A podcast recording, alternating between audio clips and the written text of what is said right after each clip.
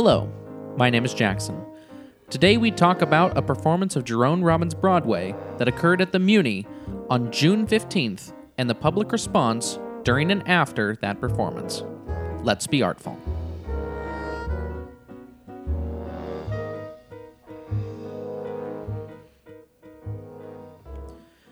Hello, everyone. Today on the Artfuls, we will be doing something a little bit different. As you know, we have three kinds of podcasts we produce the Artfuls podcast, where we have a guest and talk about their journey in the arts, the Artful Agenda, where we talk about what arts performances or exhibits are taking place this weekend, and the Artful Thoughts, where we talk about performances we've seen and what we or the audience have thought about them. One thing that is missing in our conversations are relevant events in the arts around the country. In class at the University of Cincinnati, the entire Department of Arts Administration students get together once a week and talk about the current issues in the world of the arts.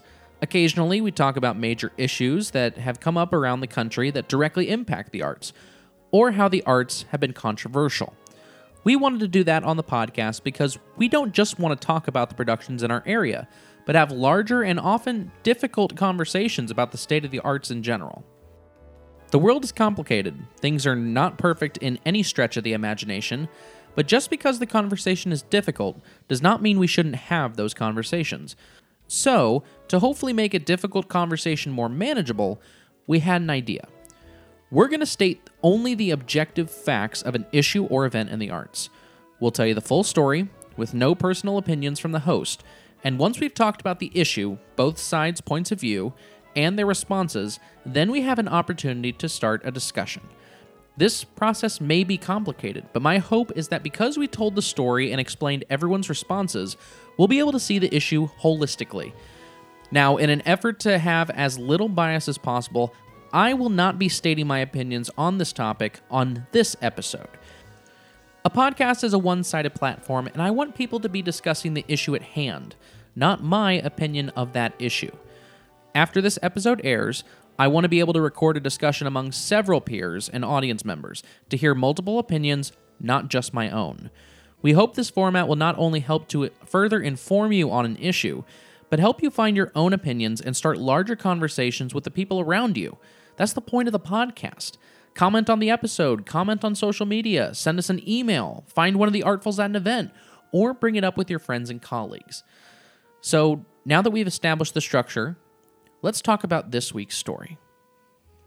The St. Louis Municipal Opera Theater, commonly known as the Muny, is an amphitheater located in St. Louis, Missouri. The theater seats 11,000 people and runs every year from mid June to mid August. For the first show in its centennial season, the Muny decided to present Jerome Robbins Broadway, an anthology comprising musical numbers from shows that were either directed or choreographed by Jerome Robbins, such as The King and I, On the Town, and West Side Story. At the same time of this run of the show, a national arts conference run by the Theater Communications Group was taking place in St. Louis. Conference activities were described on their website as, quote, pulling back our field of vision to more deeply understand the trends impacting our field and culture and imagine how we might reshape them with our collective action, end quote. Now, you would think that having a national arts conference during the Muny's run of their show would be a great thing, so they can show off the St. Louis theater community, right? Well, maybe not. You see, participants at the conference were being contacted by colleagues saying participants need to see the show, not because the colleague thought it was good, but because they observed Yellowface on the stage of the Muny. On June 15th, several of the conference participants attended the show to see this act of Yellowface. However, they also viewed offensive uses of Native American headdresses during a dance number from On the Town. Some conference participants left after this exact scene, but some stayed specifically for the King and I scene, at which point they stood up and chanted Boo Yellowface. Police were called, the protesters walked out peacefully, and no one was arrested. So let's talk about each scene and the reactions, starting with a scene from On the Town. Mike Isaacson, the artistic director and executive producer of the Muny, told a reporter at the St. Louis Public Radio that, and I quote, the protesters displayed a shallow understanding of the material, citing moments of the show out of context. The instance of white actors donning traditional Native American headdresses, for instance, came in a fast moving sequence in On the Town, in which sailors on shore leave pass through New York City souvenir shops. In a moment of craziness, of euphoria, of drunken sailors doing a series of silly acts. In no way is there any form of representation of Native Americans, or comment, or degradation of anyone. End quote. There may not have been the intent to degrade Native Americans, but it did for several, including Larissa FastHorse. She explained that the feathers in a headdress are each earned by their wearer through acts of bravery and good deeds. She is quoted as saying, A headdress is a treasured personal item that represents the history of your loved ones. Imagine someone taking that beautiful physical representation and putting it on as a joke, and dancing around in it with the intention of making people laugh at the ridiculousness of it. Laugh at your family, your ancestors, you. Now imagine being in a theater surrounded by thousands of people laughing at that history, turning your loved one and their life accomplishments into a joke. End quote. The only response to this concern came in the official response from the Muny, saying, quote, the Muny endeavored to stay true to the original staging of its original Broadway production, a show that was created and intended to celebrate and recreate some of the most iconic dances in musical theater history. In that pursuit, moments in the production have caused hurt and offense, a disappointing and unintended result for which we have great regret. End quote. There have been no further responses on this particular scene, so let's move on to The King and I. In this particular scene, an Asian character named Tuptim narrates a story ballet depicting the story of the small house of Uncle Tom. Tuptim, in this production, was performed in yellowface by a white female actress. For those that don't know, yellowface is defined as the practice of white actors changing their appearance with makeup in order to play East Asian characters in films, plays, etc. This practice is also normally accompanied with a stereotypical and offensive Asian accent. The day after the protest, TCG held a follow up session at their conference to discuss the protest and the issue of yellowface. A video was released of the session, which is available in the links down below. During a reading of a response, one member said, quote, When the theater industry allows instances of blackface, brownface, redface, and yellowface, it sounds a message that these kinds of representations are acceptable, end quote.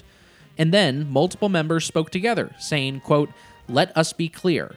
They are not acceptable and will not be tolerated by communities of color and our allies. End quote. Many other individuals stood up during the session telling their experiences and their pain from this performance practice, also showing a video of the history of Yellowface. At the same time, Mike Isaacson acknowledged that the actress who played Tuptim was indeed white, but he said that the casting choice does not tell the whole story. He said, quote, that piece was led by two extraordinary Asian American dancers. The director of the show is an Asian American woman. End quote. The next day, the official statement from the Muny explained that the casting of the show was challenging, starring every lead character from 11 of Robbins' shows. Quote, the Muny's creative team assembled a diverse, talented cast to bring life to this production. Although the decision to include a non Asian performer as one of the three leads in the King and I scene of Jerome Robbins' Broadway was a function of casting realities for a show of large scale, in hindsight, that was a bad decision that has caused hurt. End quote.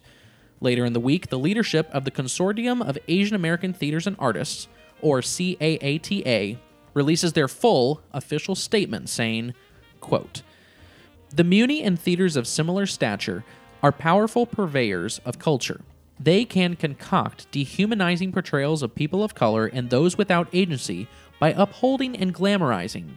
Packaged in glitz and glitter with high production values, minstrel performances for consumption by families and children of all ages in their 11,000 seat houses.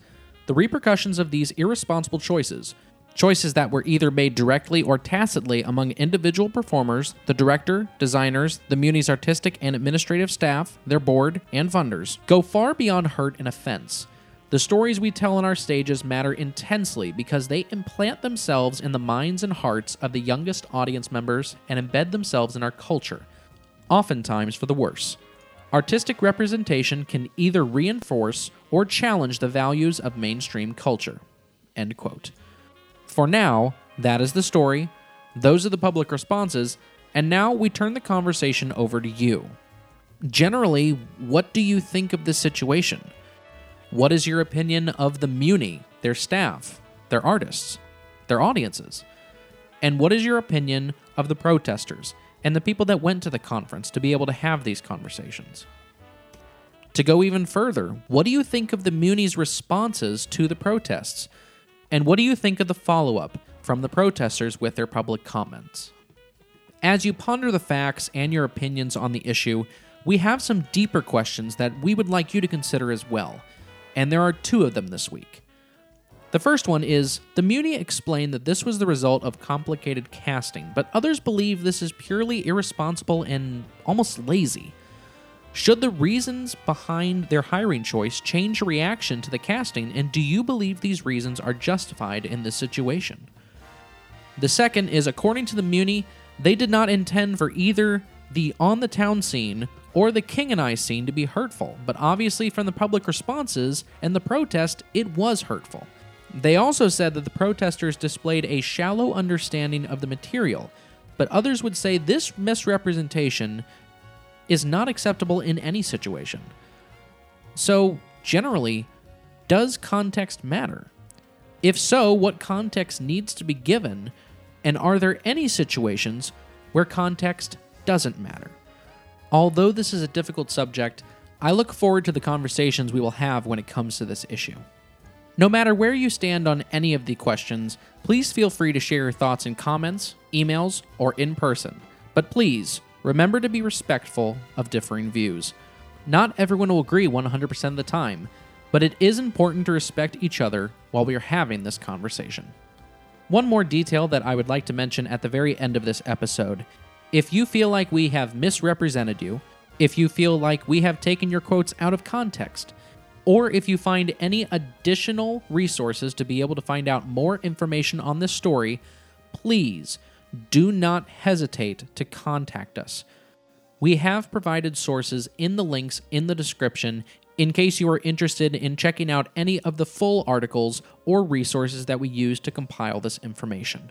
However, we can understand if we miss something, or if you read that information and believe that we have mischaracterized any of it. What we are trying to do is start a conversation in the arts in the most open forum as we can. And if we have misstated or left out any crucial information, we want to make sure that our audiences are 100% informed on this issue. That is all the time we have for this episode. Hopefully, this has been informative for all of you, and please do not hesitate to have that conversation with anyone around you. So, everyone, have an artful day.